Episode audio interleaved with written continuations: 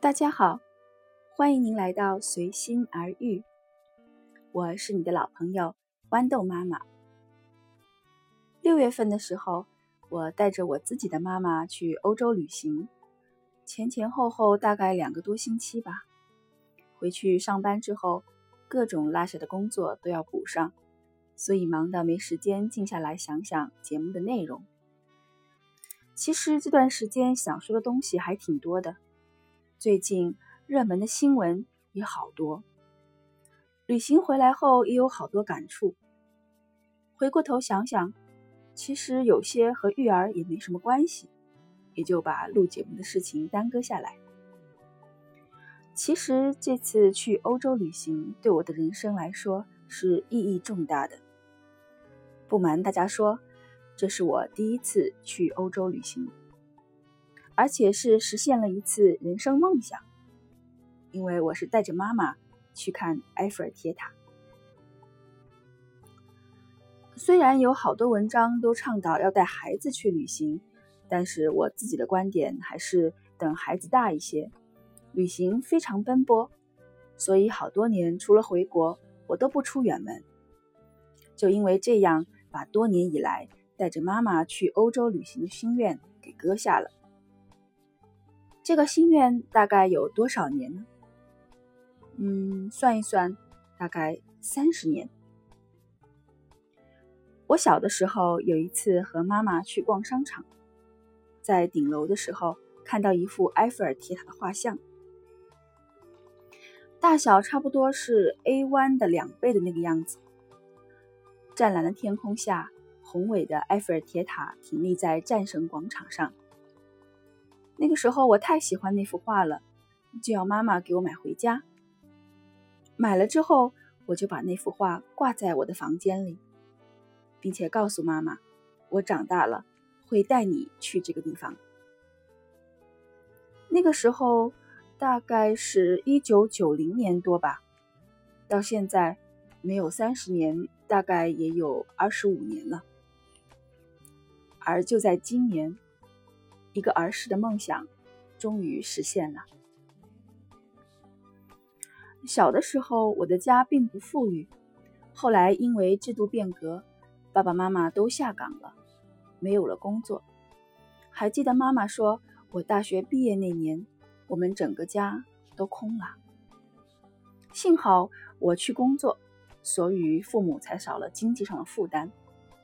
随后。爸爸妈妈又重新创业，做了一些小生意，赚了一点钱，但却累坏了身体。一直到我出国再深造，工作稳定之后，他们才退休，过上了松闲的生活。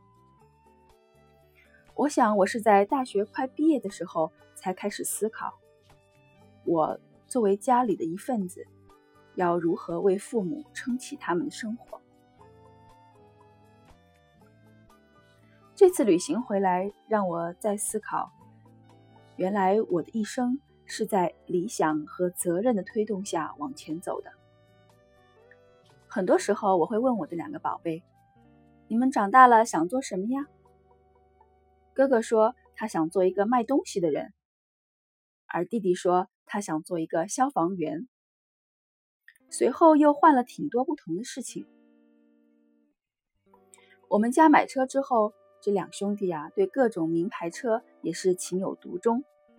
我常常说：“你们长大了自己挣钱买吧，妈妈可买不起。”弟弟去了同学家的公寓，也很羡慕同学可以住在带游泳池的公寓里。我也说：“公寓妈妈也是买不起的，你们以后长大了自己赚钱买吧。”有一次，我问弟弟：“你知道妈妈为什么要你们每天好好写作业吗？”弟弟说：“写作业就能学知识，学好知识就能以后赚很多钱，赚很多钱我就能买公寓啦。”我好震惊，问他：“谁跟你说这些的？”他说：“我自己想的。”再想想，还是受到我的影响吧。